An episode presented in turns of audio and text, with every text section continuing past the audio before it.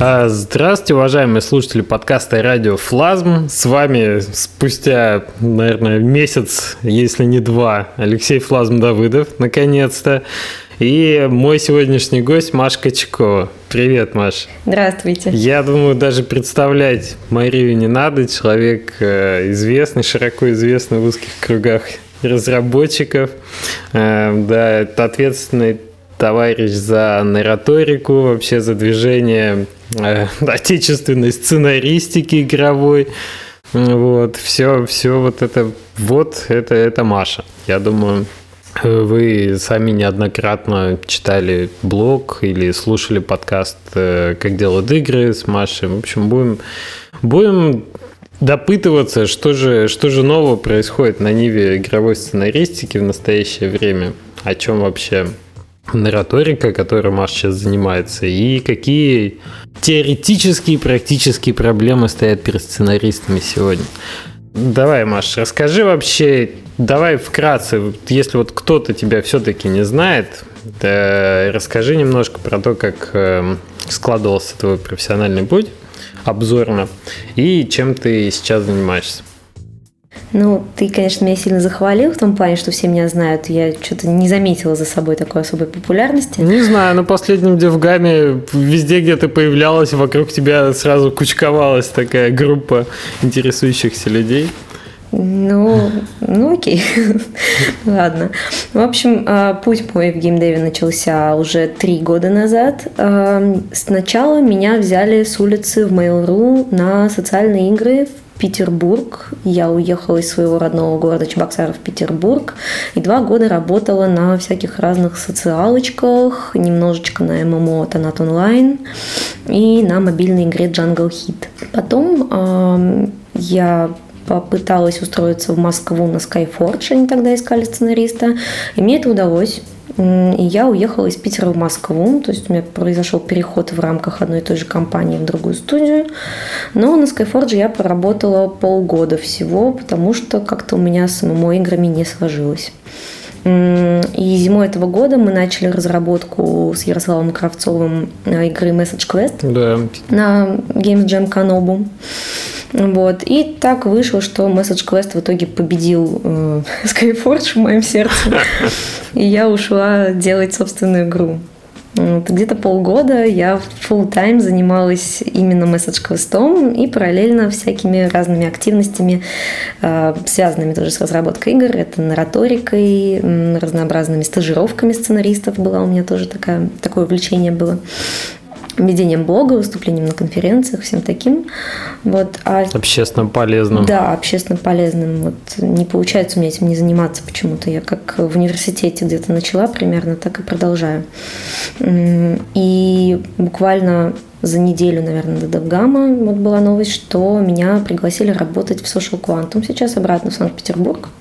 И вот в конце этой недели я снова возвращаюсь, получается, в Санкт-Петербург. Покидаешь Калининград. Покидаю Калининград, Да, и возвращаешься в город на Неве. Слушай, но сразу вопрос тебе. Э, почему? Э, это вопрос финансовый, что требуется какой-то постоянный все равно, э, там, я не знаю, подкачка каких-то определенных хотя бы сумм денег ежемесячно для того, чтобы просто есть там жить? Ну, это, это да, это одна из причин на самом деле, потому что изначально мы ушли, у нас был какой-то пул денег, скопленных на, ну, собственную разработку, на то, чтобы мы могли спокойно посидеть и поработать над своей игрой, но он подходит к концу. Логично. И что-то есть нам надо будет.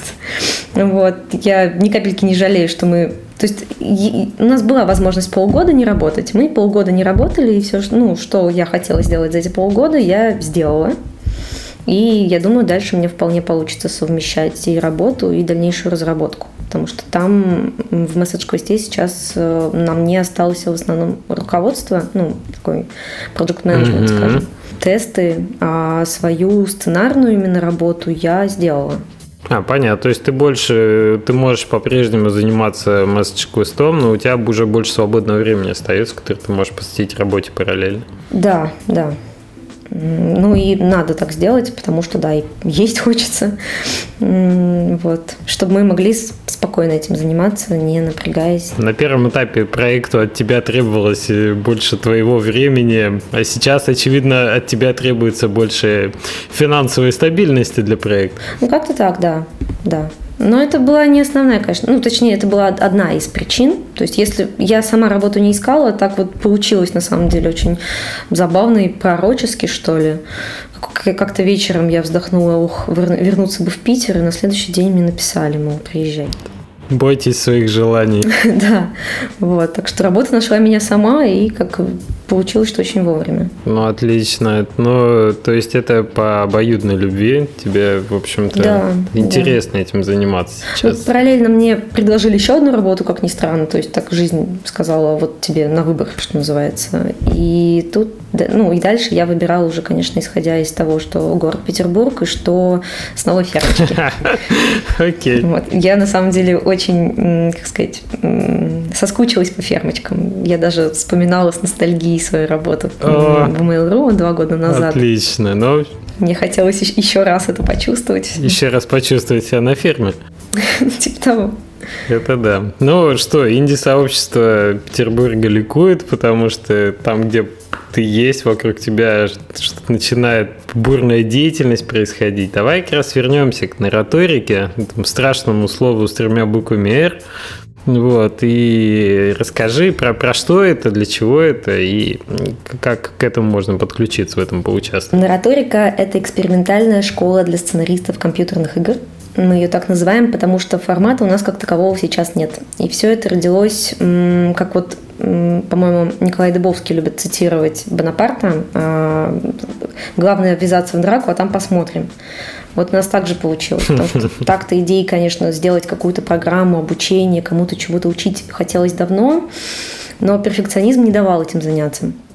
А тут в Калининграде как раз очень хорошо вышло, что мы с ребятами просто встретились, решили, а давайте, и, в общем, дали. И изначально нараторика состояла из офлайновой части, когда мы собирались э, в такой лекторий, нам университет выделил аудиторию, Калининградский, БФУ имени Канта и обсуждали какие-то вещи, ну, то есть там было по две лекции по часовых где-то так, записывали их, выкладывали в интернет и загружали в ЖЖ домашнее задание, которое все радостно выполняли, кто хотел вообще абсолютно. И можно прийти и покомментировать эти домашние работы, опять-таки, всем желающим, написать работу и получить фидбэк. Мы это не сворачиваем, я сразу скажу. То есть у нас это все продолжается. Пожалуйста, если вы хотите попробовать себя в роли сценариста компьютерных игр, проверить себя, чего вы стоите, приходите в ЖЖ сообщество, ссылка будет после подкаста, и попробуйте выполнить задание, посмотрите, что вам скажут на этом. Но вот уже, то есть мы провели четыре нараторики, и у нас появились некоторые мысли о том, как формат нужно менять, потому что он нас сейчас не устраивает. Почему? Потому что ну, он какой-то не интерактивный на самом деле. И часовые лекции это, конечно, хорошо, но хотелось бы, чтобы больше было практики. То есть у нас вот практика, которая ушла в интернет, она не так хорошо работает, как нам хотелось бы. Потому что мы которые организаторы нараторики, мы, то есть я, Юра Калинин, Антон Михайлов, мы не успеваем а, проверить все домашние работы, а люди наверняка ждут от нас в первую очередь фидбэка, потому что ну, мы-то вроде как опытные работающие. И хочется больше э, интерактива на самом занятии. И вот мы рассматриваем два варианта дальнейшего развития. Первый – это вебинары, uh-huh. ну, то есть вот что- что-то среднее, что-то вот из, как вот Курсера делает или Академия Хана, которая мне даже больше нравится. Мы попробуем это сделать, потому что это всем удобно, так как сценаристов в городах мало, то есть мы все по разным городам сидим, и нам, конечно, хочется всем вместе в этом участвовать. Опять-таки, чтобы люди могли откуда угодно подключаться к нам и принимать в этом участие. А с другой стороны, вот в Петербурге я хочу попробовать немного иной формат. Я хочу все-таки продолжать офлайн встречи, но уже по конкретной программе разработанной. Потому что это вот был один из минусов, с которым мы столкнулись. Мы начали лекции делать какие хотим. То есть нам интересно про персонажей, мы поговорим про персонажей. Нам интересно про геймдизайн для сценаристов, мы поговорим про геймдизайн для сценаристов. А в каком порядке это делать нам было, в общем-то, все равно, потому что мы всем этим параллельно занимаемся. Но, как выяснилось, для других людей, которым это все, для которых это все не рутина рабочая, им было сложно. То есть на первой же домашней работе по персонажам а, мы столкнулись с тем, что люди не въехали в сеттинг. То есть они все стали поголовно делать ошибки по сеттингу, потому что сеттинг делается до персонажа. Угу. То есть все-таки требовалась какая-то последовательность. Да, да. Последовательность все-таки нужна, как показала практика. Вот поэтому у нас экспериментальная школа, мы тут на живых людях эксперименты ставим. Отлично.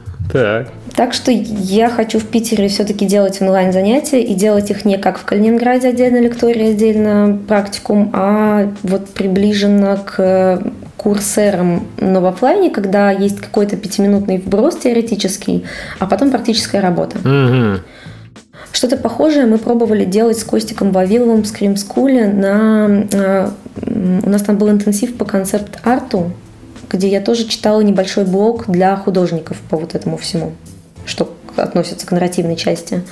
И там как раз мы так и делали. То есть был какой-то лекционный материал, потом работа, потом обсуждение этой работы, потом снова лекционный материал. Ну и это все шло нон-стопом вот, ну, в режиме рабочем. Никто не расходится, все делают прямо в одном и том же пространстве, в котором они теорию получили, тут же фидбэк. Да, это хорошо. И это хорошо, потому что это как раз приближено к работе очень сильно, когда на работе ты тоже не можешь взять себе тайм-аут и уйти куда-нибудь домой недельку на подумать. Ну да. Тебе надо вот прямо сейчас за пять минут написать новый диалог, потому что старый внезапно не работает.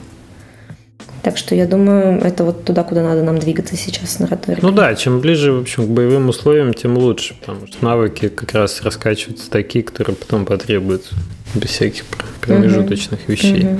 Отлично. Значит, на риторик ты не бросаешь, наоборот, тебе появляется еще дополнительная активность питерская, и ты продолжаешь поддерживать вот ту группу, которая уже сформировалась.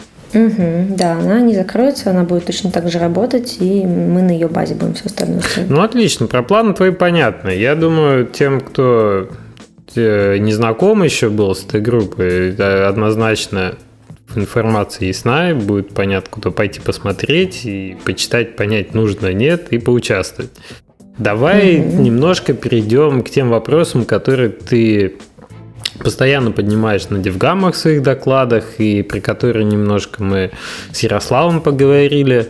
Вот все эти теоретические проблемы. В плане у нас записано так. Нарратив в играх, сюжет и сценарий, как не спутать. Так как не спутать? Да, это прям такая проблема.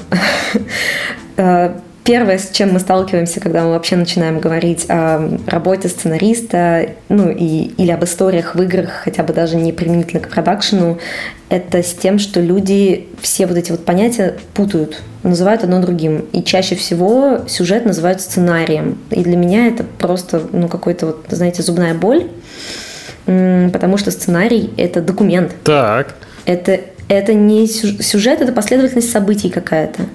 Мало того, там есть еще всякие тонкости вроде сюжета и фабулы, которые тоже хорошо бы разграничать, но это уже высший пилотаж. Я понимаю, что, в принципе, если мы тут не работающие сценаристы, не литературные критики, может быть, нам не стоит оперировать прям такими глубокими понятиями.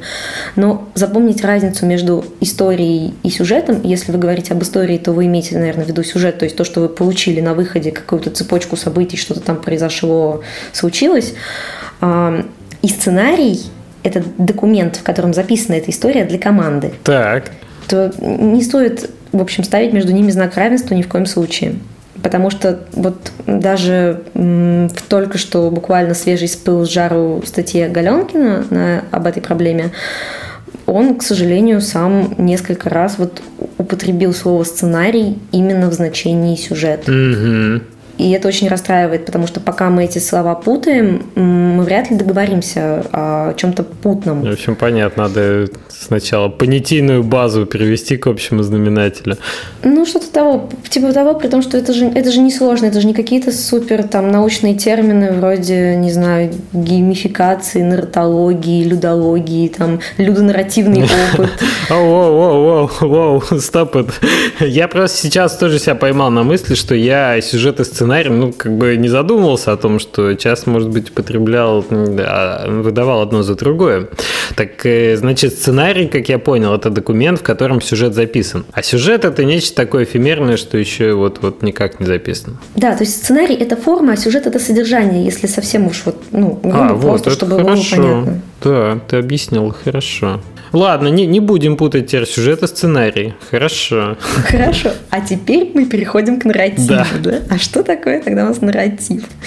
А нарратив – это то, как все это подается это повествование. И вот тоже очень интересная тема. На самом деле я сама это поняла не так уж и давно, но на самом деле нарратив в играх — это и есть геймплей, это и есть вся игра.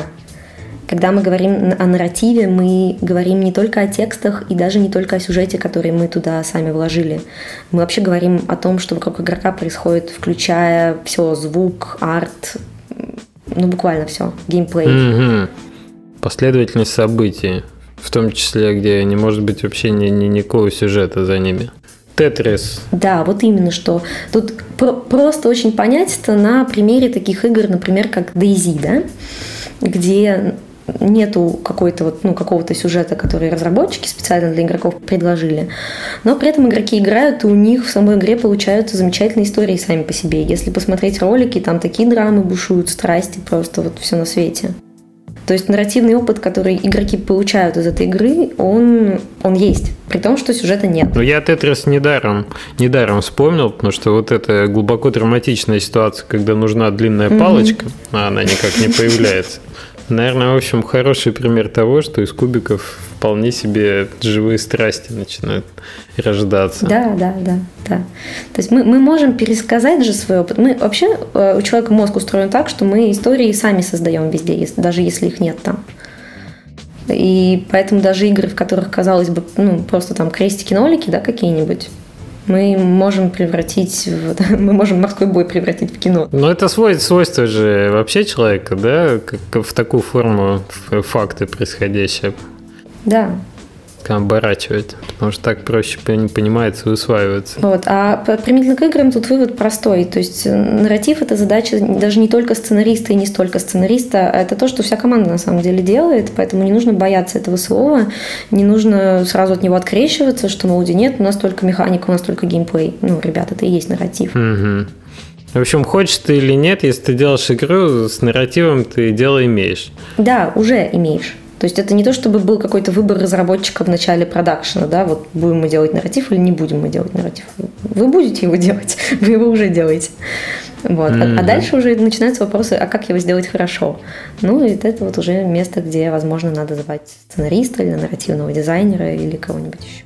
Или самому. Хорошо, вот прозвучал нарративный дизайнер – это вот очень интересный тоже термин. И такой какой-то, знаешь, модно, модно, стильно, модно молодежный. Да, да, последнее время, когда мы начали его сейчас часто употреблять, я заметила, начались такие настроения, мол, да вы тут выпендриваетесь, хипстеры, да, какие-то слова выдумали не русские. Зачем вам это все? Да, да, да, да, есть такое ощущение немножко. Расскажи так, кто же они такие и вообще зачем, чем они отличаются от сценаристов? Ну, на самом деле, а, сценарист как название профессии для человека, который делает в игре вообще рассказ истории, это такое какое-то специфическое русское, наверное, что ли, ну, а, русско-украинско-белорусское, вот как-то так.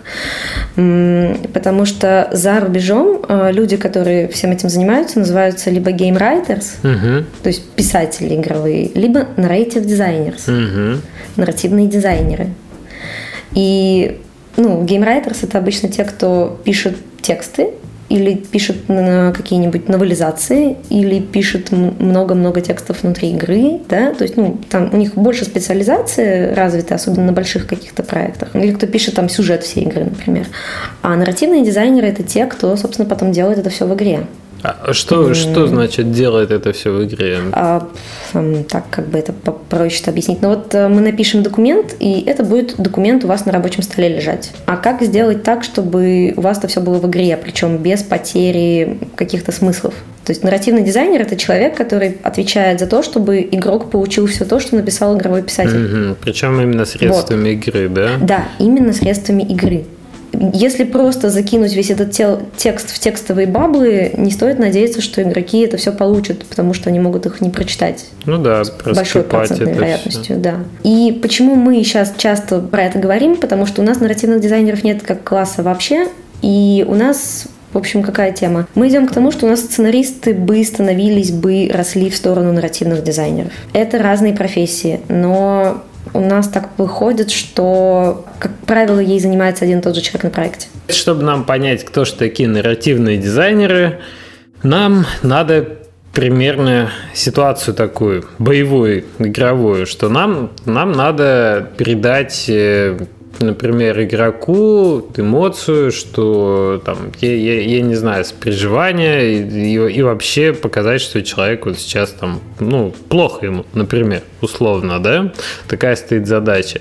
И задачу эту надо решить игровыми средствами. Так вот, а, это именно нарративный дизайнер решает, э, что тут должен быть, например, а, какой-то заскриптованный на движке какая-то сцена, или нам надо, я не знаю, уронить что-то на персонажа, чтобы он потерял несколько хитпоинтов. Или нам надо поставить NPS, который даст тот же самый вот примитивный диалог, и мы поймем, что вот сейчас персонаж говорит о том, как ему плохо, и мы поймем, что ему плохо.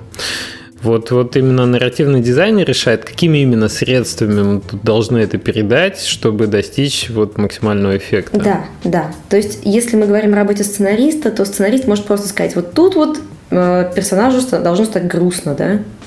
Угу. А нарративный дизайнер думает так, ага, значит, какого жанра у нас игра, какие у нас есть выразительные средства да, для того, чтобы сделать персонажу грустно, что лучше сработает в нашей игре.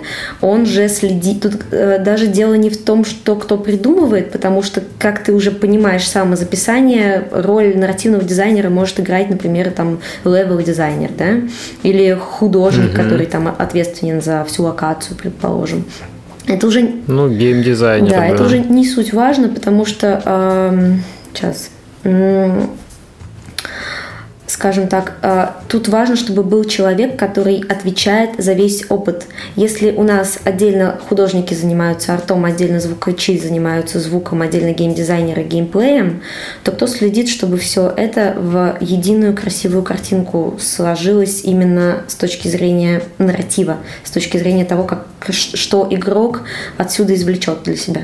Как он поймет, что происходит вообще? Чтобы как у Райкина пальто не вышло, да? Ну, наверное, продюсер должен за комплексно или геймдизайнер, мне кажется. Я думаю, что в принципе у нас этим худо-бедно занимаются креативные директора угу. или продюсеры, да. Но проблема в том, что креативные директора и продюсеры это тоже люди со своим спектром задач. И им часто, ну, просто не до того, чтобы, да, прям вот все скрупулезно смотреть, облазить, там везде про про пройти. То есть теоретически это может быть даже тестер, который просто взял на себя, тестировщик, простите, который взял на себя вот, ну, вот эту проблему, чтобы посмотреть на опыт целиком не на отдельные mm-hmm. элементы, как они. То есть арт-директор играет, смотрит, насколько все хорошо по визуалу, да? А геймдизайнер играет, смотрит, насколько все вот гладко по геймплею, э, нет застревания, чтобы игроков всегда было чем заняться, чтобы там, ну, вот прогрессия шла хорошая. А там level дизайнер смотрит там как уровень, да, чтобы был тоже интересный, там нигде не застревал, всегда было понятно, куда, куда идти, что делать дальше. А кто смотрит, э, кто смотрит, что как игрок воспринимает вообще происходящее, понимает ли он, кто он здесь, куда он идет, что ему нужно сделать. А, ну, понятно, да, то есть что вообще происходит в мире. Мы с Дыбовским на прошлом Довгаме а, вместе писали манифест сценаристов. Было дело так было дело. Так вот, основная мысль там как раз была в том, что э, сценаристы или люди, которые так или иначе занимаются их работой, наполняют игру смыслом. Угу во всяком случае, они вот стоят на той должности, которая отвечает за то, чтобы игрок этот смысл получил или мог получить хотя бы. Потому что, насколько я вижу отечественный геймдев, да, насколько, насколько я видела разработку там на всех уровнях, и как фрилансер, и как студийный работник, у нас никто за этим не следит.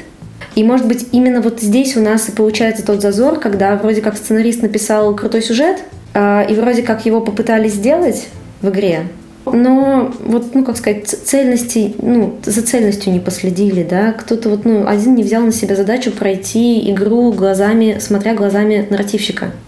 При том, что я знаю, что, в принципе, такая практика работы была то есть, ну, я, я знаю примеры студий, где так делали, но почему-то перестали делать. Вот, я, к сожалению, не могу сказать, что это были за студии. Я просто вот то, то что ты говоришь, мне, мне очень близко, я это понимаю, но потому, потому что именно, как правило, я считаю там себя геймдизайнером на проекте и level-дизайнером по совместительству, да, в маленьких командах, и именно я и, ну, осознанно, получается, за эту область отвечал, вот за последовательность э, событий эмоциональных в игре происходящих. И знаешь, как, как, как у дирижера, там последовательность музыкальной композиции, что где там должен быть накал, где должна быть пауза, чтобы дать выдохнуть игроку, где его там можно опять нагрузить, и какая должна быть э, там вот по нарастающей или по нисходящей общей тенденции, к чему мы вообще при, при, приближаемся, где кульминация, где там отходняк, я не знаю, от нее и так далее.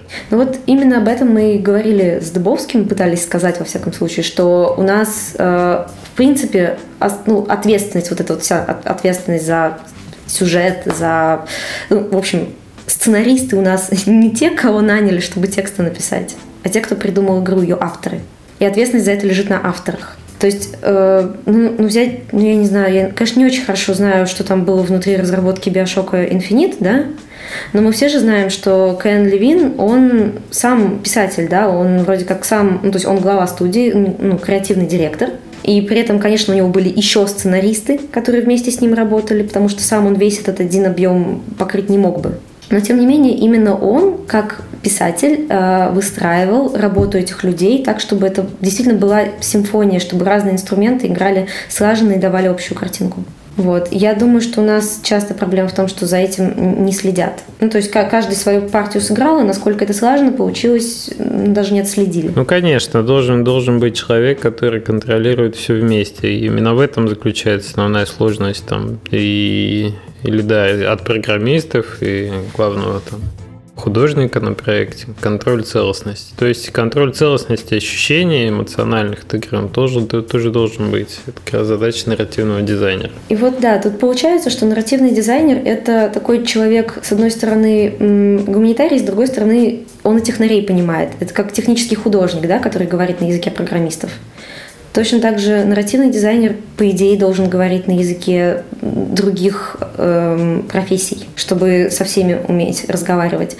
И вот, кстати, только что буквально сегодня опубликовали на Хамбре статью Александра Мишулина, креативного директора Outsteam, который пишет про гейм-дизайнеров, про дизайнеров игр то же самое, что это профессия на стыке технарей и гуманитариев. То есть это, это не только про математику. Есть геймдизайнеры про математику, есть геймдизайнеры про историю. И вот э, геймдизайнеры про историю это и есть нарративные дизайнеры, по Отлично. Сути. Наконец-то мы разделили эти вещи и назвали так этих, этих людей. Хорошо, окей, нарративные дизайнеры. Хорошо. В общем, по, по сути, те же самые геймдизайнеры, только в профиль, да, которые больше, больше, больше к истории имеют отношение. Да, да. Но при этом остаются геймдизайнерами. Угу. Ладно, следующим пунктом нашего плана идет интересный, интересный такой термин. Storytelling, э, embedded и emergent. А в чем разница и что это такое вообще? Я... И зачем мы об этом вообще говорим, да? Да, первый раз слышу, на самом деле, мне тоже интересно. А, слушай, это очень интересная штука. Я, как сказать, недавно осознала разницу этих понятий, и почему мне хотелось о ней поговорить, я внесла их в план, потому что это, как сказать, а, то, что делает игру игрой. Это специфика игр для сценаристов. И я хотела об этом поговорить, потому что у нас часто и сценаристы, и те, кто пытается работать со сценаристами, да, те, кто их нанимает, немножко не знают ну, сами, наверное, не просто не анализируют с этой точки зрения игры и не знают специфики игрового сторителлинга. Вот. И вот тут хочется немножко поговорить все-таки о теории, э, вот об этих двух типах сторителлинга. Да, я почти уверена в том, что в меня будут кидать камнями за иностранные слова, но э, проблема в простите, русском языке, потому что у нас для некоторых слов просто нет понятий, ну, своих слов, перевода адекватного. Сторителлинг, ну, если мы проведем это вот сильно как, как нарратив, как повествование, как рассказывание истории, да, рассказывание, процесс, вот, а Embedded и Emergent – это такие виды рассказывания истории в игре. Я их грубо перевожу как э, встроенный рассказ и выросший рассказ. Ну, это очень грубый мой перевод. Выросший, да. Ну, появившийся из. Emergent. Ну, можно сказать, выросший. Да, вот процесс шли-шли, да и выросли. А, embedded – это встроенный сторителлинг. Это то, что та история, которую мы заготавливаем у себя в офисе во время разработки для игроков заранее сами. То есть это написанный заранее сюжет, это написанные заранее диалоги, это подготовленные заранее развилки, это ну, тот контент, который мы сами сделали для игроков именно ну, с точки зрения истории, который они там могут получить, могут не получить, как уж захотят. И, конечно, мы все знаем примеры игр, которые вот чисто построены на таком способе рассказывать истории. То есть это, например, ну вот э, Telltale игры. Ну, квесты. Да, квесты, угу. квесты. Да, да, ладно, угу, вот это как классика таких игр. А emergent storytelling – выросший рассказ, по сути. Я надеюсь, никого не коробит мои переводы английского, но это то, что получается в игре, не заготовленное нами, это то, что получается у игроков в игре. То, что игроки делают себе сами используя инструменты, которые мы им дали. Мы можем написать рассказик на страничке и дать эту страничку игроку, или мы можем дать игроку бумагу и ручку, и он сам напишет себе рассказик. А, и примеры emergent сторителлинга это вот DayZ, о котором мы сегодня говорили, Minecraft, да, такие сэндбоксовские игры, в которых вот игрок сам все делает. Ему не надо ничего готового заранее. Он пришел сюда, чтобы самому mm-hmm. потворить. И такое бывает только в играх. Такого в кино и в литературе быть не может потому что они линейные. Ну, логично, да. Ты, ты их просто воспринимаешь и все. Не интерактивные, да. Да, да. Но при этом, э, как сказать, я не говорю, что должны быть только те или только иные игры. Просто сила игр именно в использовании emergent storytelling, просто потому что такого опыта ни друг, другие виды искусства дать пока не могут. И есть примеры игр, которые используют и тот, и другой сторителлинг. То есть в этом тоже нет ничего запретного. А, например, RPG, да, вот если брать для сравнения Dragon Age и Skyrim. А, вот Dragon Age — это пример больше перекосовый embedded storytelling, потому что сколько бы там ни было развилок, они все приготовлены заранее. Все кат-сцены отсняты, все диалоги написаны, и ты как игрок можешь просто выбрать, да, что-то сделать, ты получишь вот свой кусок, свой кусок истории. И есть, например, Skyrim, где тоже есть написанные заранее квесты. Тоже есть написанная заранее общая сюжетная линия. Э, там, консцены какие-то. Но при этом игра построена так, что э, игрок может делать ней, что хочет, и создавать собственную историю. Там сделали такое равноправие между embedded и emergent. Хочешь играть в сюжетку, играешь в сюжетку. Хочешь побродить по поискать, поэксплорить, там, посмотреть, что вообще в мире интересного есть. Пожалуйста. У тебя тоже широкие возможности, богатые эти сайт-квесты. А GTA, мне кажется, тоже хороший пример, да, потому что сюжетка да. есть основная, но если тебе нравится больше взаимодействовать с миром непосредственно, у тебя очень богатые для этого возможности есть. Ну вот, и тоже тут небольшая такая проблема практическая к этому всему прицепляется. Когда люди говорят о том, что игре нужен сценарист, они чаще всего имеют в виду именно embedded storytelling. Они говорят, что нам, нашей игре нужен сценарист, чтобы пришел человек и сделал историю законченную, там линейную, нелинейную, неважно, а, написал тексты и ушел. А как бы, ну, сила-то не в этом. И не, не только этим можно заниматься, да. И, ну, в общем, я бы вот этот весь спич про виды сторителлинга закончила тем, что, э, ребят, давайте использовать возможности игр. Давайте э, пытаться сделать и то, и другое. И вот, кстати говоря, эти самые фермы, на которые я сейчас иду работать, они с этой точки зрения очень любопытный жанр. Интересно. Почему это? Потому, потому что в них тоже люди приходят не за готовой историей. Поэтому считается, что зачем в социалках, зачем в фермах сценаристы, зачем там сюжет. Может быть, действительно и не зачем. Но это не значит, что там э, нельзя построить какой-то нарративный опыт для игрока. Туда приходит человек, чтобы построить какой-то свой кусочек мира, но играя в много разных сферам сейчас, я заметила у них такую особенность, что некоторые фермы, даже если они сделаны очень хорошо, там идеальный баланс, тебе никогда там, ну, тебе приятно в них играть, они начинают в какой-то момент страдать от недостатка событий То есть ничего не происходит, только меняется размер твоего амбара. Не, я понимаю, я просто пытаюсь понять, к чему ты подводишь. А как может сценарист помочь ферме в этой ситуации? Ну, хотя бы тем, что он понимает, как такой опыт строится, и если этот сценарист еще немножко понимает, что такое игры и какими они обладают средствами выражения, я думаю, он может что-нибудь с этим сделать. Во всяком случае, я вот сейчас буду это пытаться делать. Ну, у нас был успешный опыт. Мы сделали игру «Пираты. Сундук мертвеца». Она, к сожалению, уже закрыта. Это была ферма социальная. И там вот у нас как раз было очень много такого... Там, правда, был embedded storytelling, но тем не менее он там был и работал, в общем-то, неплохо. И отзывы об этой игре до сих пор идут именно, вау, там были интересные персонажи, там, там что-то происходило. А, и при этом вот я сейчас анализирую... На самом деле, знаешь, я не то, чтобы я к чему-то клоню, я просто наслаждаюсь разговором. Наконец-то я могу об этом поговорить с кем-нибудь. Я, я понимаю, мне просто вот интересно, знаешь, э, есть, есть кубики, которые мы рассыпали в песочнице, да, а Майнкрафт, и дали возможность игроку э, быть самому себе нарративным дизайнером. Вот он делает э, некий, некий experience, он пытается Э, сложить для себя это в нарратив, да, не просто рандомный появившийся монстр, а он э, внутренне создает какую-то мотивацию ему, внутренне придумывает, значит, э, как, как именно главный герой там и зачем и почему этого монстра убил, что он по этому поводу чувствует и так далее.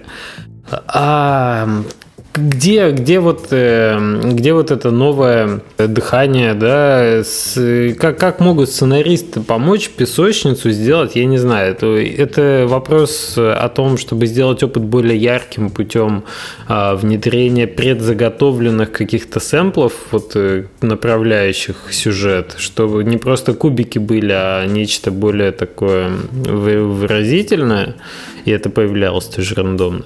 Или, или как? Да. Во-первых, чтобы сами кубики делать уже хорошо бы, да? И сейчас как бы это сказать-то. В общем, а, сценарист в игре должен не только прийти, чтобы embedded storytelling построить, но чтобы помирить embedded и emergent storytelling, и чтобы этот embedded, этот, этот встроенный заранее storytelling не а, конфликтовал с геймплеем.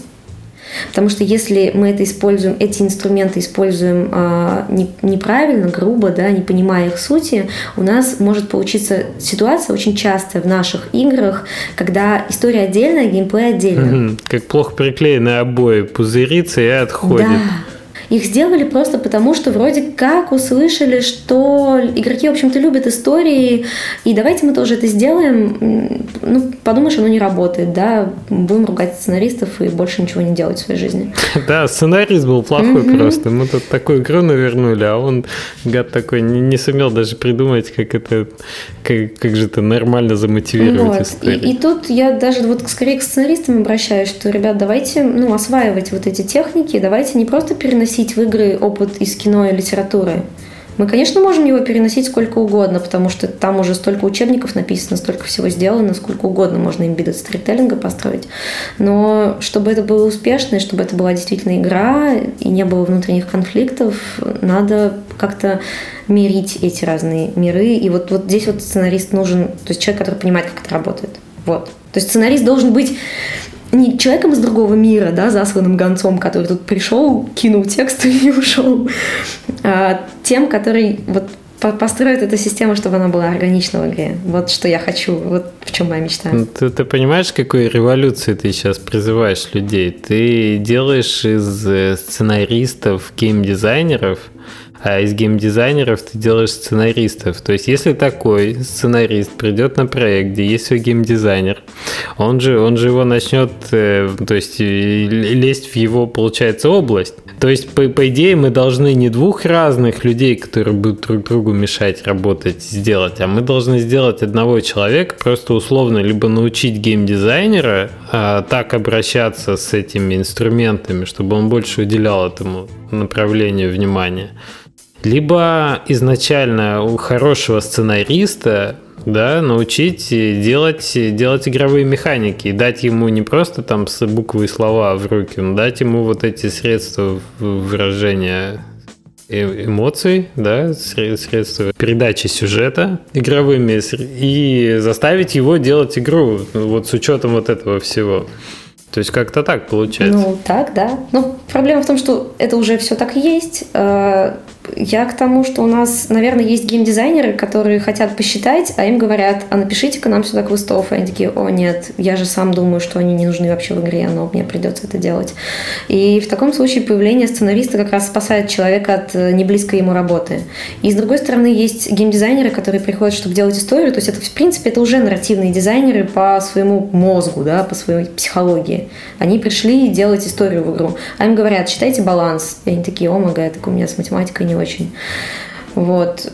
Ну, как бы, то есть оно уже есть, мы просто, как сказать, вот мы пока не знали, что есть таблица Менделеева, это же не значило, что химических элементов не было, да? Ну да. И тут то же самое. А, в мире оно существует. Нам надо понять это, чтобы успешно это использовать. Потому что пока мы, мне кажется, используем это не так успешно, как могли бы. Так, вроде как по наитию. Да. Без науки. Да. Есть прекрасные примеры людей, которые ничего об этом не зная, да, и там теории никакой не читая, и вот эти вот все страшные слова американские, в общем-то, до лампочки, они умудряются это сами делать. Ну, прекрасно сами делать именно на идее. Но нам-то нужно больше, то есть их, таких людей единицы, это какие-то самородки, которые появились внезапно. А хочется, чтобы их было много, иначе мы просто ну, не конкурентоспособны действительно. Нам, нам вот занять наше место где-то там в хвосте и дальше пилить, не знаю, бабловыжималки всякие. Вот все. Угу, угу. Слушай, просто я сейчас вспомнил э, как раз из своего личного опыта истории, я рассказывал в Минске, типа, вкратце. Когда я тебя попросил э, порекомендовать мне какого-нибудь э, сценариста, чтобы вот он пришел на проект, буквально было, наверное, меньше месяца назад. Вот, ты мне порекомендовал нескольких э, ребят, мы остановились, в общем, на девушке, которую тоже Маша зовут. Вот, и когда мы начали работать, я, я понимаю, что у меня, как у геймдизайнера, у меня э, такая дилемма стоит, что я начинаю объяснять все, все мотивы, да, и, и как бы пытаться, пытаться дать э, всю всю информацию, которую, по моему мнению, должен знать сценарист, чтобы качественно написать эту историю.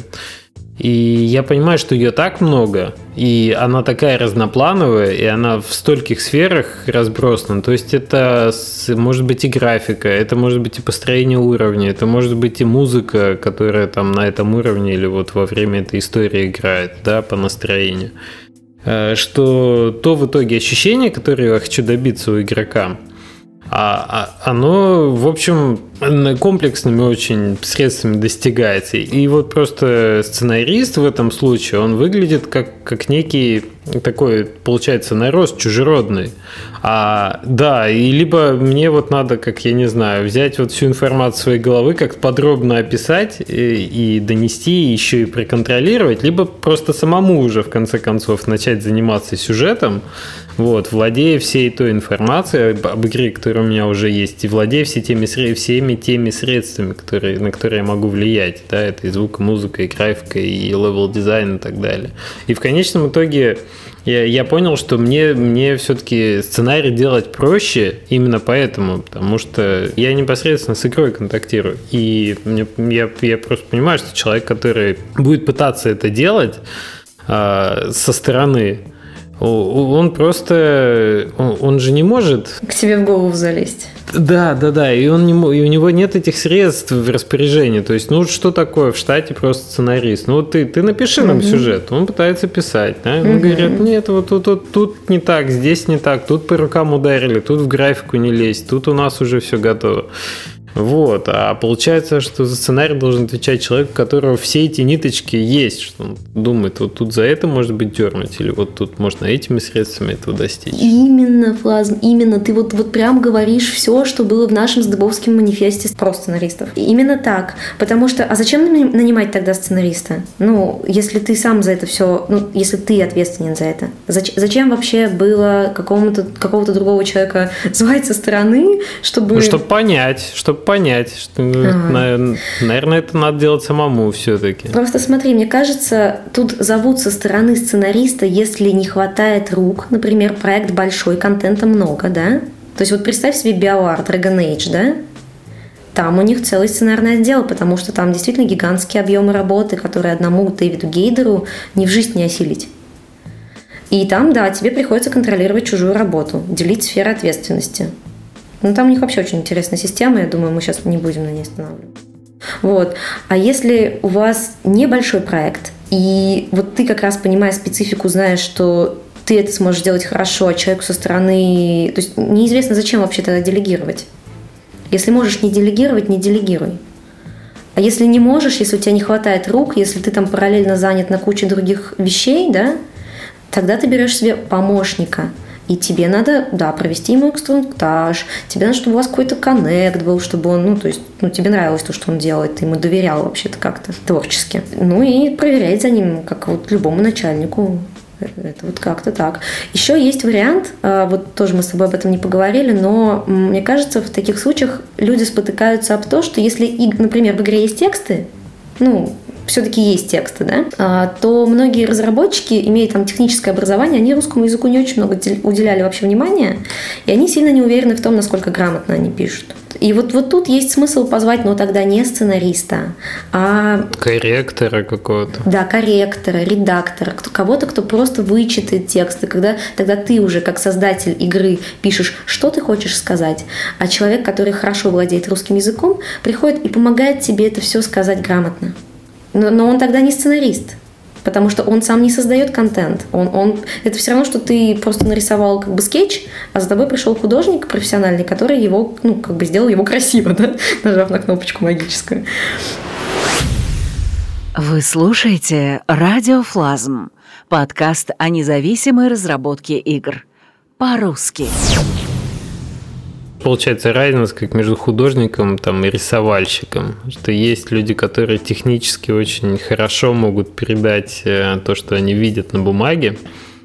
Красиво, точно. Там, я не знаю, которые с биологами ездили в экспедиции зарисовывать там новых, новые виды животных и растений.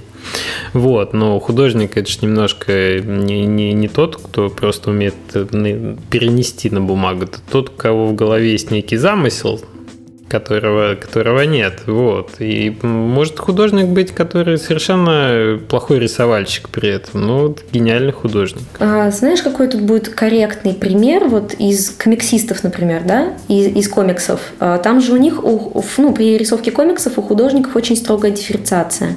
Один реально рисует вот страничку, второй, например, обводит ее. Да вот, ладно. Вот тот, кто ее обводит, тот в данном случае будет твоим корректором, редактором, там, копирайтером, которого ты позвал за тобой подшлифовать текст. Mm-hmm. Вот. То есть он не сам нарисовал, это ты нарисовал. А он их красиво обвел. Mm-hmm. И это, ну, и да, так это тоже валидно. Но просто тогда, когда зовешь человека именно на такую должность, надо, наверное, ему, быть с ним честным. Надо не говорить ему, что ты его зовешь сценаристом работать. Потому что слово «сценарист» рождает у людей в голове магическую реакцию, при которой им кажется, что они сейчас будут всесильны, создавать миры тут, писать такие истории, от которых все закачаются. Да, да, да, да, да. Вот. И потом говорят, что вот, ребята, вот от сих до сих. Да, да. И у тебя, и человек расстраивается, фрустрация происходит. Поэтому, вот поэтому надо, ну, как сказать, не очень удачное слово, конечно, сценарист в данном случае. Копирайтер, редактор. Вот. Ну, это вот очень важная, мне кажется, вещь, о которой мы поговорили. Что действительно надо, надо понимать, если вы правите текст, тогда должен быть просто человек, который с текстами любит работать. А если вам нужен прям вот такой, такой а если вы любите работать с цифрами, и вы любите работать, может быть, с кровыми механиками, но хотите при этом средством игры создать некий опыт, а, а в этом чувствуете себя не очень сильным, то вам надо позвать просто партнера, такого вот нарративного дизайнера, который сможет цифры и механики подружить вот с каким-то опытом или облечь их в последовательность, которая будет гарантировать некий опыт. Как-то так. Окей. Переходим теперь к более, к более насущной области – практической сути. А, а, а сейчас была не насущная да, область.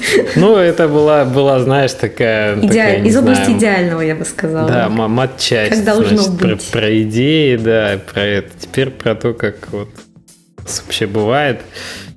А, если нас слушают люди, которые видят себя в будущем, значит, сценаристами или нарративными дизайнерами, как, как им найти работу? Действительно насущная проблема. Да, потому что вот пока работы не очень много, вакансии появляются достаточно редко, и ну там, там есть, конечно, свои проблемы, что тоже люди, когда зовут на работу, не совсем понимают, кого и зачем они хотят, но это уже другая проблема. И вообще я в таких случаях предлагаю писать, может быть, даже прям мне, потому что, ну, так вышло, исторически сложилось, что люди, которые хотят найти себе сценариста, они тоже пишут мне. Так, интересно. Или, то есть они пишут мне и говорят, что, знаете, вот у нас тут есть вот такая вакансия, а, а я могу просто, ну, как бы запулить эту вакансию в свои соцсети, в ту же группу нараторики, где я это уже делаю. И, и вот и, и люди об этом узнают. Угу. То есть можно подписаться на нас чисто ради поиска работы. Но так вообще я бы дала такой же совет, как и остальным разработчикам, а, искать и на сайтах, где публикуют вакансии, это там DTF, GameDev, Headhunter, и обязательно на сайтах самих студий, куда вы хотите устроиться. Вот это об этом многие забывают, что у студии есть собственные сайты, где есть собственные вакансии, которые иногда не попадают в общие вакансии на, ну, на, на профильных сайтах. Угу, какие-нибудь биржи. Тут может быть интересно еще вспомнить вот неудачный опыт со стажировками. А у тебя девочка тоже на стажировке была, да, которую ты брал? Ну да, да. Но у нас, видишь, обоюдно получилось, что а, тоже у Маши там получилась какая-то проблема со здоровьем, и я вот как раз в ту неделю, пока она не могла заниматься сценарием, мне пришлось им заниматься, да, или, скажем так, сюжетом. Ты понял, что это твое. Да, я понял, что мне значительно проще, оказывается, сделать это самому, чем объяснять, контролировать, объяснять, почему нет. И, и пока я делал, понимаешь, у меня такая возникла ситуация, вот очень показательная, что у меня была последовательность уровней, на которую мы, значит, натягивали угу. чужеродность снаружи вот этот вот сюжет. Пока работали над сценарием, пытаясь не путать уже эти, эти термины. Вот, и я в определенный момент работаю, значит, продумывания этого сюжета, понимаю, что мне значительно проще, логичнее будет вот взять два уровня и поменять их местами, сделать просто вот этот уровень попроще, пустить его раньше, но он пойдет вот, э, вот именно вот так. И тогда у меня вот уходит этот конфликт, вообще, вообще нелепый, что мне приходилось там при пяткой левой ноги придумывать, а все будет более логично и более стройно. Но нанятый-то со стороны сценарист не может принимать таких решений. Он не может сказать, вы знаете, вот, вот тут давайте-ка мы поменяем тут вас уровни, пофигу, я не знаю, там что у вас level design ом творится вообще с, с уровнем, вот будет логичнее так. Это, это я могу как продюсер, как геймдизайнер проект такое решение принять сразу, потому что я понимаю, что мне позволяет ситуация так поступить, и это пойдет на пользу проекту, да, и в пользу сюжета я пожертвую жертвую там а, доработкой других ассетов, других моментов. Вот, и, и я понял после этого, что э, очень тогда, знаешь, в таких ограниченных получается, рамках сценарист работает. Вот, и действительно... Ну, к этому надо быть готовым просто. Когда устраиваешься на работу, не ждать действительно, что тебе дадут все... Ну, как сказать, у меня была такая ситуация, и в какой-то момент, что называется, обломали крылья. И, ну, я это все пережила и прошла. И мой совет в данном случае был бы молодежи такой, что, ребят, ну, учтите, что когда вы пойдете работать на дядю, ну, вами будет командовать этот дядя. И надо будет делать то, что надо, а не то, что хочется. Mm-hmm. То есть э, это надо быть к этому готовым, но это очень хороший метод обучения. То есть вот то, что я сразу попала на живой продакшн онлайновой игры в социалке, да, и то, что я сразу просто ну, на практическом опыте, сидя между другими разработчиками, поняла, как вообще игра делается, это сыграло, наверное, решающую роль в моем профессиональном формировании, что ли так. Если бы я начинала где-то там на фрилансе в своих розовых мечтах о том, что я вам сейчас тут напишу, а вы не хорошие дяди, потом поменяете уровни местами, и что мне с этим делать? Вот. Это было бы, конечно, очень болезненно. И вот есть еще один такой читерский способ, который я сама использовала, это делать собственную игру. Да, да, да. Ну, как бы вот и все. И, и все сразу у человека станет на свои места, и он поймет, хочет он этого или нет. Может быть, ему теплее работать на других, получать стабильную зарплату и быть счастливым, играя в чужие игры. Там ночью у себя там дома пишет роман свой большой какой-нибудь, да.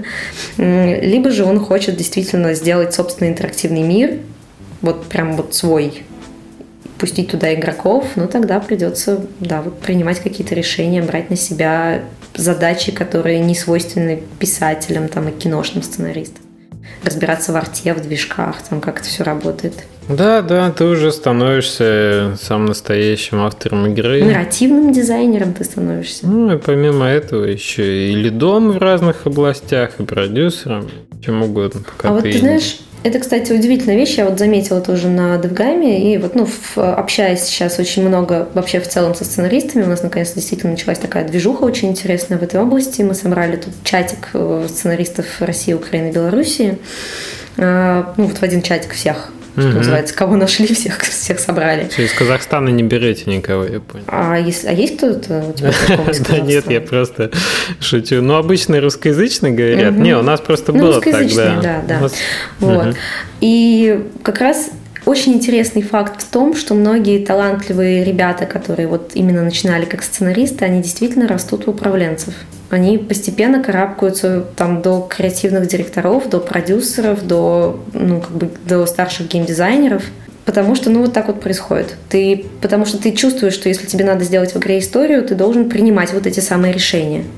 Ну, там, о замене уровней, например. Вопрос ответственности, мне кажется. Если ты, ты делаешь книжку, ты понимаешь, что да, ты, ты ответственный за все, и все средства перед тобой. А когда ты делаешь игру, как интерактивную да, форму истории, то ты, у тебя просто расширяется количество этих средств, у тебя есть там графика, у тебя есть звук и музыка, это, ну, это все, о чем мы говорили, да, что ты должен нести ответственность за все это, и являться гарантом того, что вот все действительно идет в комплексе, весь этот оркестр играет э, одну мелодию. Ну вот у нас сейчас одна, один из таких внутренних конфликтов среди сценаристов именно как раз вот в том, брать эту ответственность или нет. Потому что половина из нас явно стоит на том, что если уж я написал историю, я добьюсь того, чтобы в игре она была такая, как я хочу. Да?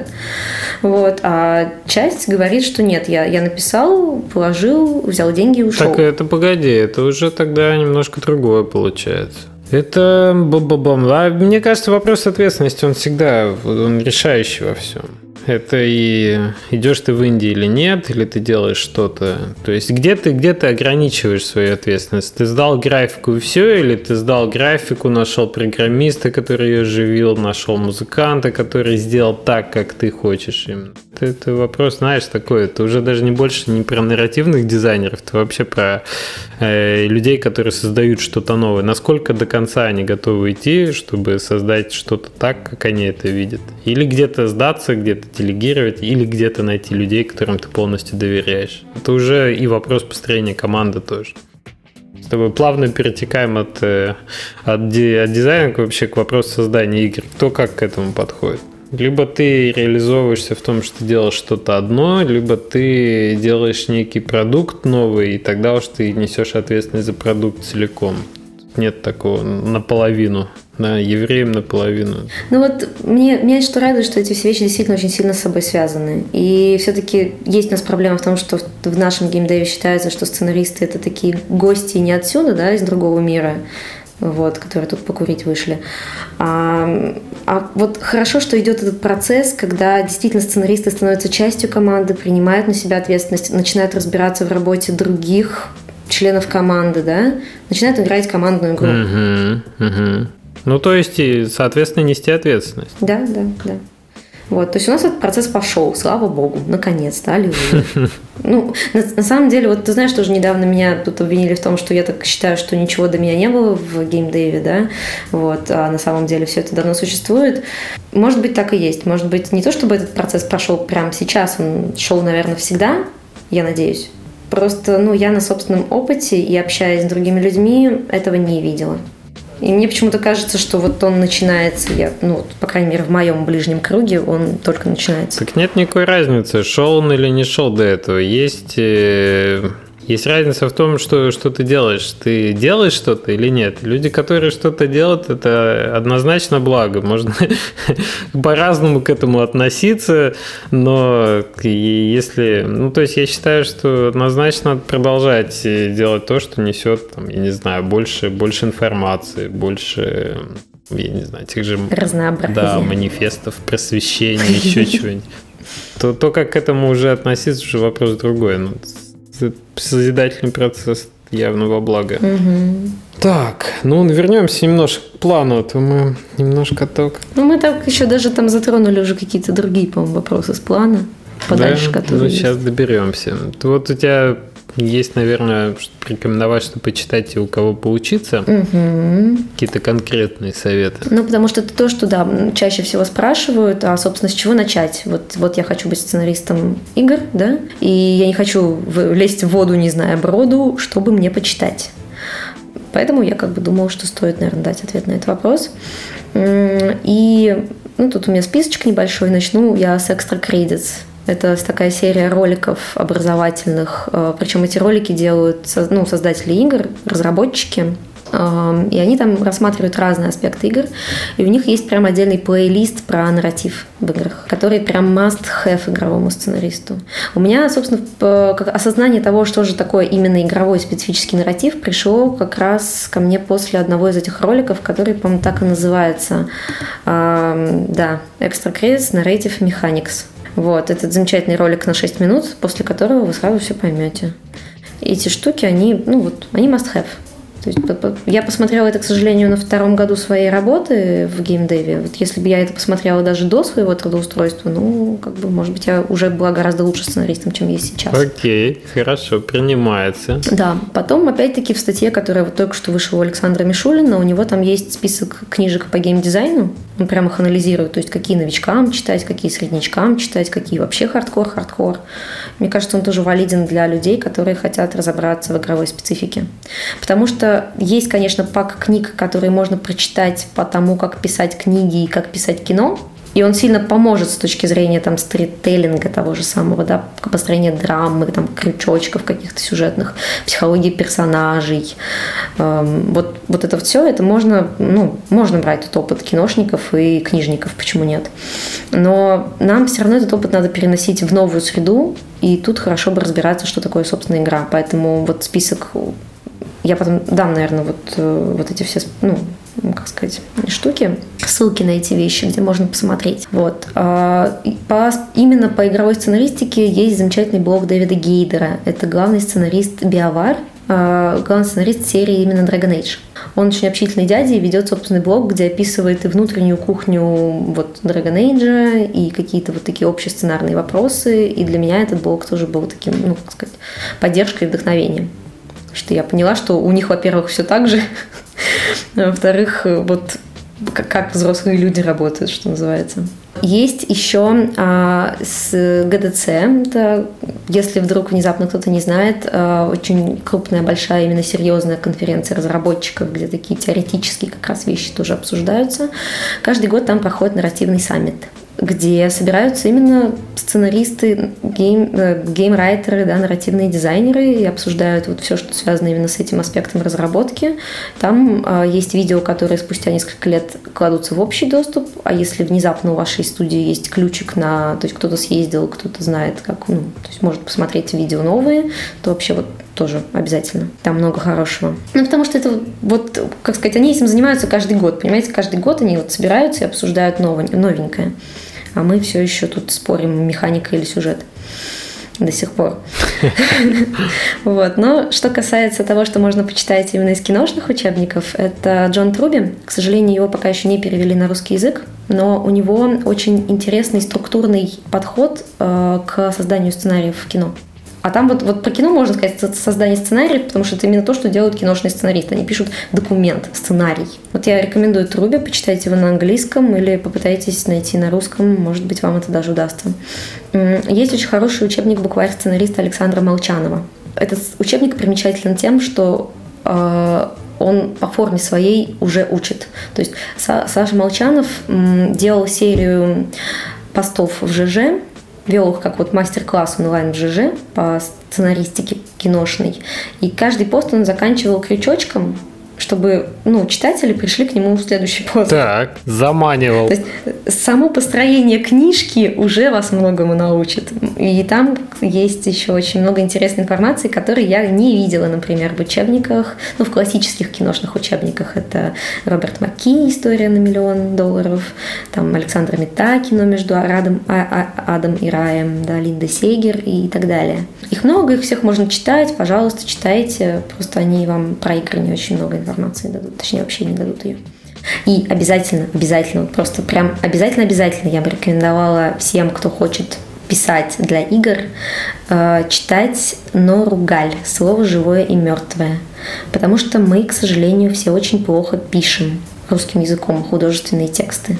И вот если вы чувствуете, что у вас тут есть некоторая слабость, что у вас нет за спиной нескольких изданных романов, да, например, которым дали премию за их прекрасный литературный язык, то Нора Галь «Слово живое и мертвое» — это книжка, написанная переводчиком и редактором. Нора Галь перевела «Маленького принца». Мы все знаем прям наизусть какие-то ее выражения, да, то, как она переводила Сент-Эксбери. Вот она написала книжку, после, после прочтения которой у вас уже сразу улучшится качество текста. То есть вы просто начнете видеть, что плохо, а что хорошо. Слушай, Маша, вот сразу вопрос угу. про, про язык. Я, я люблю русский язык, понятно, что это мой, угу. мой первый основной язык. Ну вот, например, свои игры на флеш, флеш-рынке мы угу. делаем под э, англоязычного игрока. И, соответственно, угу. в этом есть и в сюжете тоже адаптация определенная.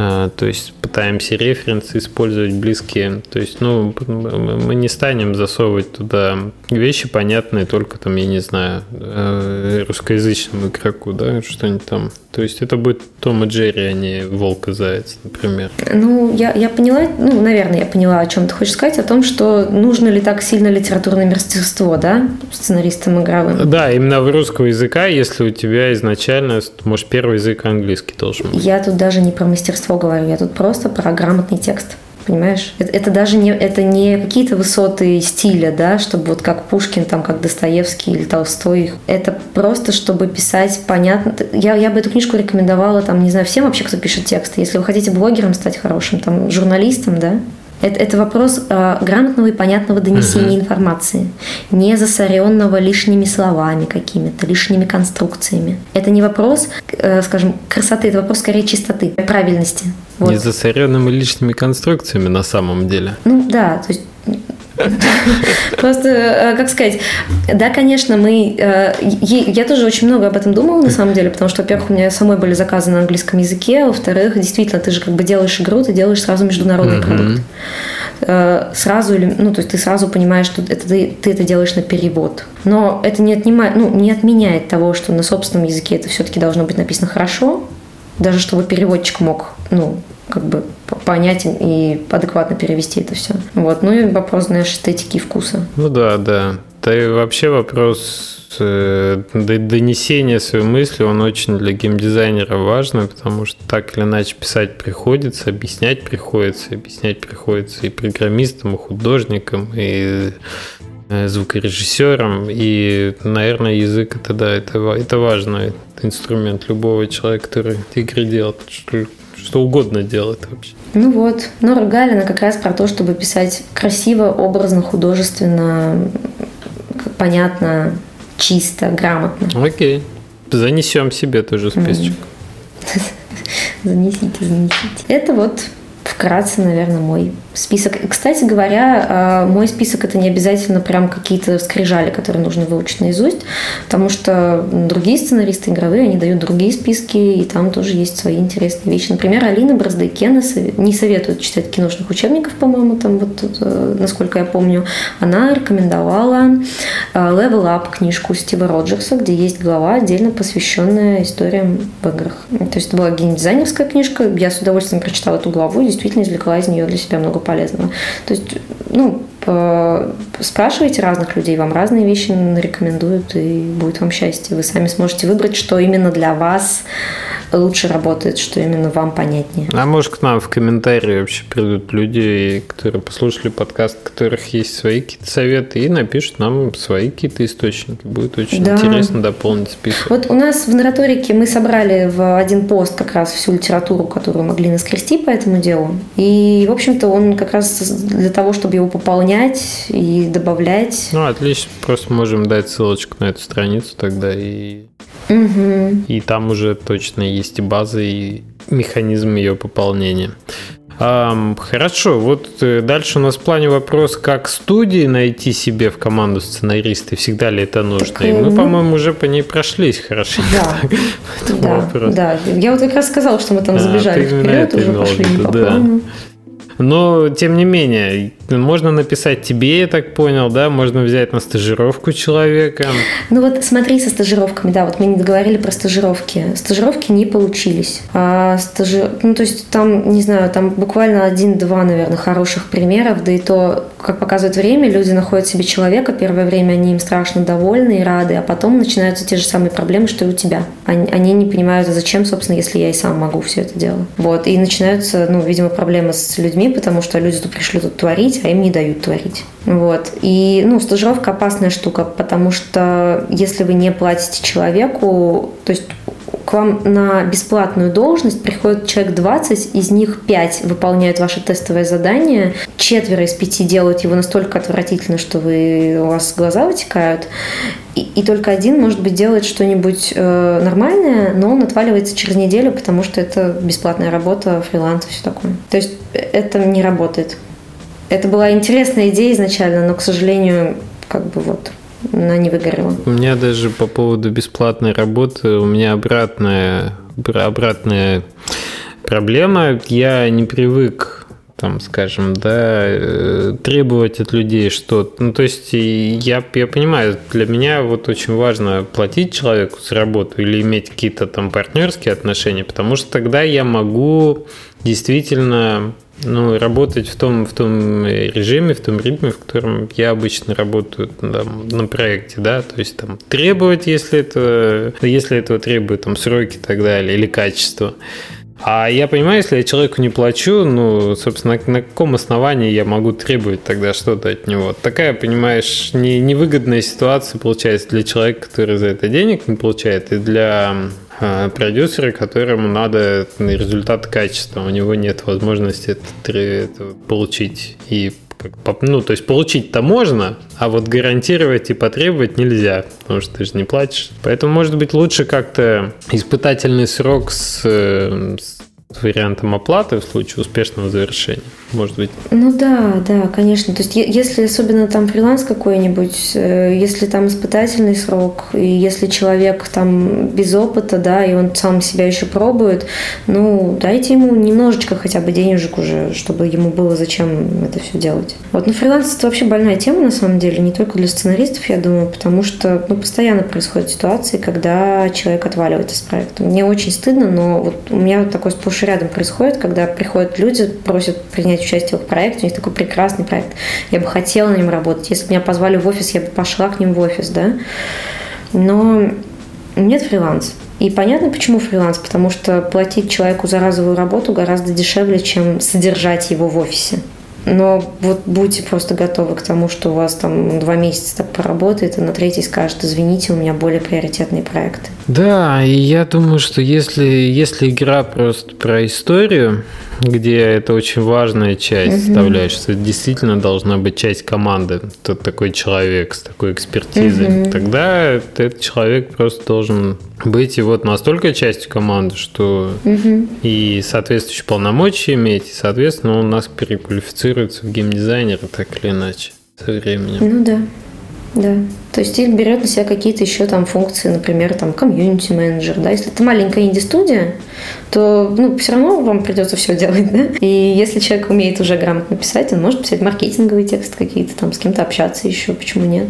То есть главное, чтобы быть частью команды. Мне кажется, что еще, что еще тот вывод, который мы должны сделать по ходу нашего разговора, э, заключается в следующем, наверное, что если вы идете в Индию, и вы э, считаете, что вы вот так вот прям вот сценарист и никто иначе, или вот прям такой вот геймдизайнер, и вот что вот, вот ни к чему больше, то это, конечно, заблуждение, с которым надо в первую очередь расстаться. Потому что если вы будете заниматься игрой, то надо будет заниматься всем. И главная цель не, не, не делать что-то конкретно вот одно и больше не, не морать руки ни, ничем, а главная цель получить проект там, такого качества, который вы только можете обеспечить и именно той формы, которую вы планировали. Для этого делать, делать все возможное. Вот именно поэтому мы помимо нараторики хотим еще устроить общее обучение какое-то. Потому что вот, э, как сказать, реальность, особенно такая инди-реальность, э, она к тому подводит, что люди должны обладать разными навыками разных профессий или хотя бы понимать, как это делается. И вот очень хочется. Мне как сценаристу безумно интересна специфика работы художников, звукачей, программистов, да. И мне как интересны собственные навыки шлифовать, так и знакомиться с тем, что другие люди умеют делать, и, может быть, при случае как-то там помочь поговорить там, с человеком на его языке, да, или оценить просто чужую работу. Mm, не знаешь, знаешь, вот. что я сейчас вспомнил? Мы когда говорили mm-hmm. с Ярославом про Message Quest, я ему задавал несколько вопросов по поводу организации команды вашей. И угу. он, в общем, сказал, что ну вот если Маша когда-то придет, подкаст, она об этом и расскажет, угу. потому что она за это отвечает. Расскажи, как тебе, как, э, в общем-то, изначально нарративному дизайнеру или сценаристу пришлось заняться вот всем-всем-всем, и за что ты отвечаешь, как у вас организована команда на Quest? А, у нас как раз она организована не так, как мы с тобой сейчас говорим. У нас, в общем-то, достаточно узкое разделение у всех э, ну, своих обязанностей, да, то есть художники у нас только рисуют, другое дело, что рисуют они так уж получается, что практически сразу все, и персонажку, и фаны, там, да, и гуи, и еще там что-то. Вот. А, там программисты только кодят, геймдизайнер только геймдизайнер. Но у нас какая ситуация? Мы же как раз все бесплатно работаем. У нас поэтому такой, можно сказать, идеальный, а, идеальная демократия, потому что не имея возможности платить людям, я должна их слушать. Ну, в том плане, что, э, как сказать, я, я не могу уже просто, не знаю, взять и сказать, нет, мы будем делать только так. То есть, если людям это важно, если мне художник говорит, нет, Маш, вот нет, я так не буду делать, то он и не будет делать. И я не могу стукнуть по столу и сказать, я тут главная. Потому что человек просто уйдет. Зачем ему это? Ну да, партнерские отношения получаются. В общем, опыт интересный у меня из этого всего получился, когда мне э, нужно было пичить вот собственный проект. Я тут вроде бы глава, да. Но мне пришлось пичить собственный сюжет перед своей командой. Команде не понравился сюжет. Это было вот так вот интересно, да, и я его переписывала. Пока он не понравился команде.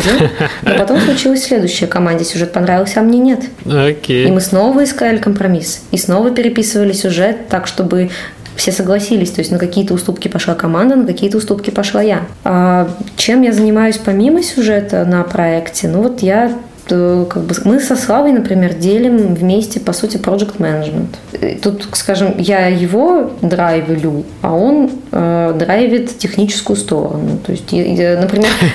Теперь это так называется. Ну, как бы да. Он, он занимается, например, таскооборотом, а, а я просто говорю там, а, а как у кого таски стоят, да, давайте проверим.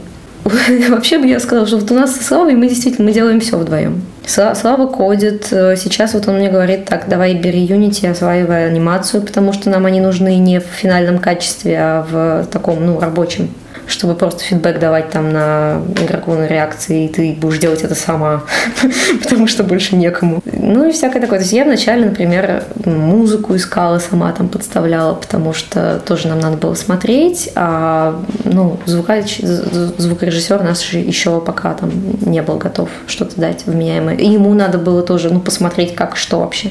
Вот, но при этом, да, у нас есть отдельный аниматор, у нас есть отдельный звукорежиссер, у нас есть трое художников, они периодически то один рисует, то второй, то третий. Они очень редко рисуют все вместе, к сожалению. И поскольку у нас все работают не full time, а именно в, ну, во вне рабочее время, то что всем же надо есть в конце концов, то поэтому и разработка у нас так, в общем-то, достаточно медленно двигается. Но главное, что двигается. Но главное, что двигается, да. То есть в этом плане вот мы как, как только мы написали... Я, собственно, об этом только что сегодня писала пост, еще пока не публиковала, будут детальки некоторые, о том, что вот после того, как мы написали как раз сценарий, который всех устроил, сюжет придумали, который всех устроил, а потом написали сценарий, документ, в котором расписали весь геймплей сразу. У нас конечная игра, там нет развилок, это все очень удобно.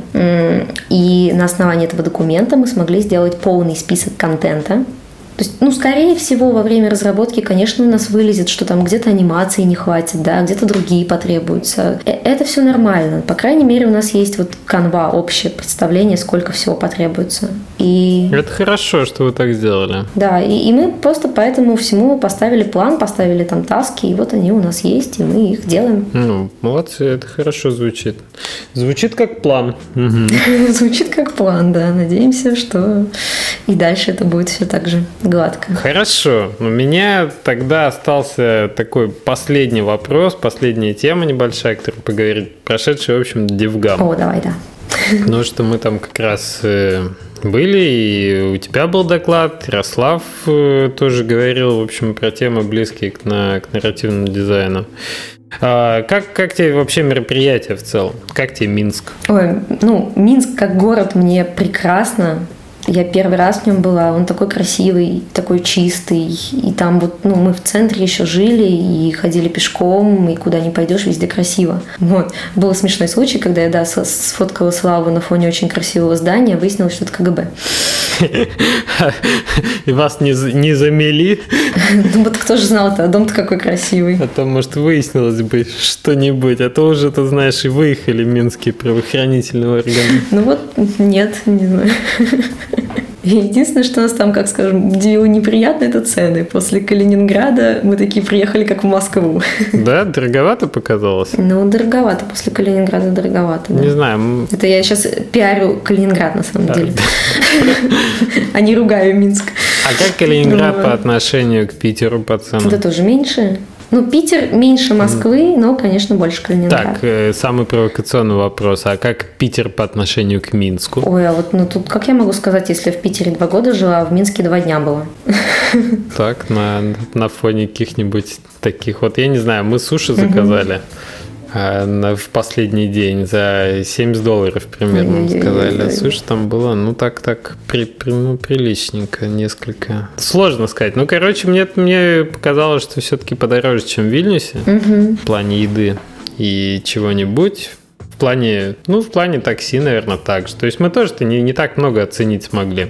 Но город, да, я тоже был первый раз в Минске, мне тоже понравилось. Я, я уже говорил, что вот я вот а, ни в Москве, ни в Магнитогорске 80-го года не было, потому что меня тогда еще не было, да. Ну вот, наверное, как-то так оно выглядело. Чи чистенько, так ухоженно, ни ни никаких там лишних этих не висит бур буржуазных. Мы видели, как моют дом. Моют это, это так удивительно, да, там, там моют дома. Обычно у нас, ну, в другой России, где я была, там хорошо, если улицы помоют, а тут прям люди мыли дом. О, это прикольно. И мы сразу поняли, почему так чисто-то, потому что, ну, следят. Потому что моют. Потому что моют, да. Вот. А DevGAMM, ну, мне, в принципе, мне вообще нравится DevGAMM как идея, как, как мероприятие. Мы уже третий раз на нем, и каждый раз было круто, и каждый раз было по-разному совершенно. То есть у нас как-то первый DevGam, мы туда приехали спикерами, никого не зная, и внезапно со всеми познакомились. То есть для нас это был такой какой-то культурный шок такого нон-стоп общения, нетворкинг 80 уровня, когда ты просто подходишь к людям, начинаешь с ними разговаривать, и внезапно куча общих тем, и так все здорово. Ну, просто люди, люди, которые делают, да, приезжают сами. Угу. Да, да. Второй DevGam был у нас как раз показом игры. Тогда он был после Games Jam Канобу. Это все как-то вот было в одной струе. То есть такое прям инди-сообщество. Ну да, геймплей там получился как раз имени, имени Геймджем Канобу, да, Именно, потому что там очень да. много проектов оттуда было. И вот мы все стояли там, делились. То есть это, это тоже был такой, как сказать, все делились. У нас еще э, Стас Гаиль у нас ночевал э, mm-hmm. из Маликатов. И, да, да, да. и вот мы пришли домой после первого дня и еще полночи сидели и про, говорили там про Гринлайт и про вот все на свете. В общем, такое вот. Полное погружение. Полное погружение, да. Это было прям супер. И главное, на прошлом Дугаме я по-моему, ни на одной лекции толком не была. Ну, то есть там какие-то... А, вот ходила... А, свою там читала, у Алины была на ну, лекции. ладно, хоть на свою сходила, да. Ну, я не могла не сходить. Дыбовский-то не пришел, пришлось отдуваться. Ну, вот. А, ну, вот у меня было больше, действительно, больше показа игр. А в этот раз наоборот получилось. В этот раз я первый весь день была на лекциях, второй полдня была на лекциях, и как раз, то есть на игры забегала глазком посмотреть. И мне как раз очень mm-hmm. понравилось. Я была таким не очень хорошим оценщиком, потому что всем десятки ставила. Все, все такие клевые. У меня, наверное, тоже у меня тоже такой фидбэк был. Я в этот раз с удовольствием лекции послушал тоже и на игры глянул были, были, были какие-то свежие проекты, не знаю, мне, мне понравилось.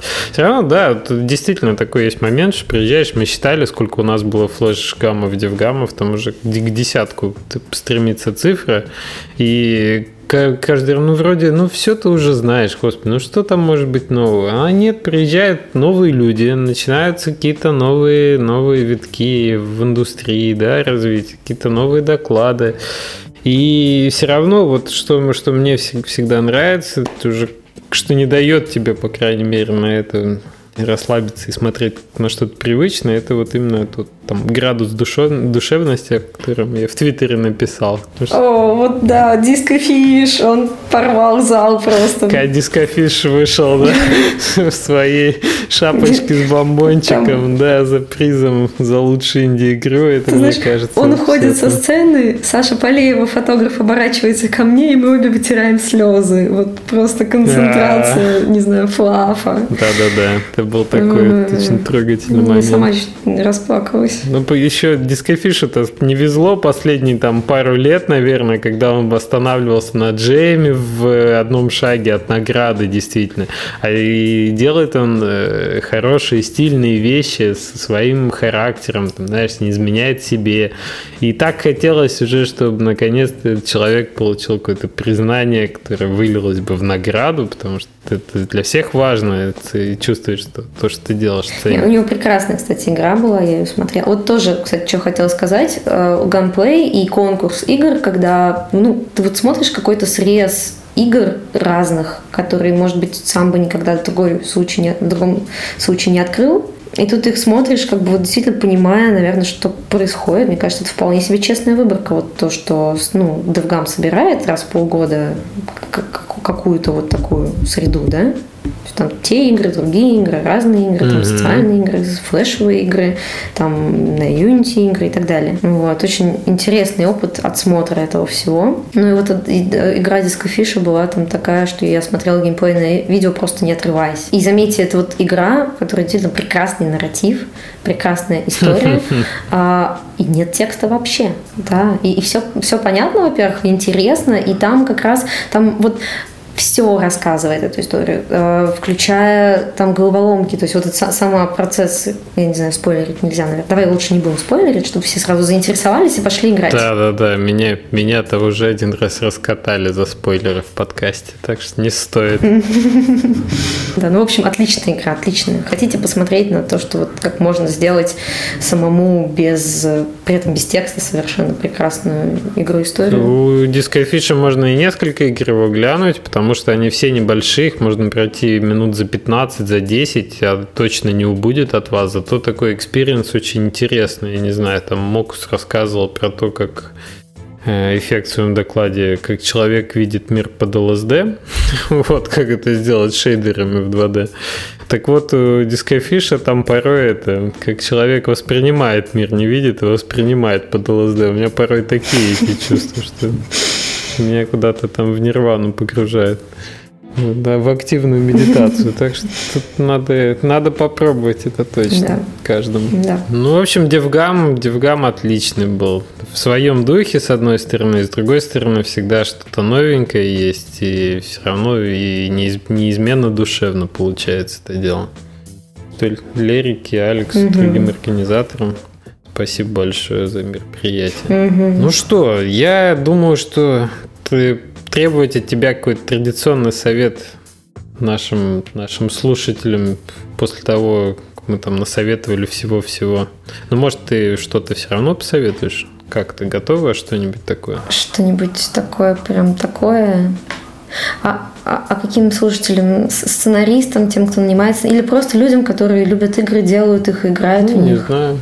Да, да. Вот кому, кому ты хочешь что-то адресовать, тем можешь сказать. Ну, я бы сказала, давайте больше общаться. Мы и так, в общем-то, много это делаем, но надо еще больше, потому что, ну, общение в нашей вообще всей сфере, оно такое, как бы, мы это делаем ради общения. Мы, мы строим вот эти связи между людьми через какие-то, какой-то игровой опыт, да, который дает подчас больше и другое, чем какой-то линейный опыт. Вот. И это все про общение, Давайте разговаривать друг с другом и понимать, что мы хотим друг другу сказать, а не замыкаться в каких-то башнях из слоновой кости, в собственных шорах, в собственных, не знаю, узких часто представлениях реальности, постараться их расширить через игровой опыт в том числе. Вот так вот я скажу. Отлично. Ну да, будем общаться. Будем не забивать на подкасты и чаще выезжать на мероприятия какие-то. Можно анонсировать потихонечку уже Сербию, Белград, Casual Connect, по-моему, 10-12 число. Не знаю, вы собираетесь, Ярославом, посетить мероприятие? А, нет, к сожалению, мы только что переедем. Нас звали, да, я бы поехала, но, во-первых, мы еще должны анонсировать Next Castle, который когда уже через две недели он... О, точно. Точно, да, тоже в ноябре. Первое-второе ноября, да. Вот, я принимаю там участие в организации, там тоже у нас заготовлено много интересного. И да, так получится, что я сейчас из огня в пылы мясо в гамму попадаю на Next Castle, и у меня еще новая работа и новый город. Поэтому я боюсь, на Белград меня уже не хватит в этот раз. Ну, отлично. Будем, значит, общаться, в том числе на этих мероприятиях и э, в онлайне, и в офлайне. Спасибо тебе большое, что ты пришла. Тебе спасибо. Вот так отлично поговорили, на самом деле. Душу излила. Да, приходи еще в подкаст, как накопится чего-то нового по поводу своих проектов, ну и вообще что-то обсудить. С тобой всегда приятно пообщаться, очень приятно собеседовать. Спасибо большое. Ну все, пока-пока. Спасибо. Пока. Для меня сейчас проблема вспомнить, какой вообще по, по очереди номер подкаста должен быть. Вали, по-моему, так говорил, когда, помнишь? Ева! Вали, вот, вот, вот такой пример. Ой, кто-то ко мне вот постучался, пока мы разговаривали. Маш, погоди, минуточку, минуточку. Ну что, будем тогда начинать? Да.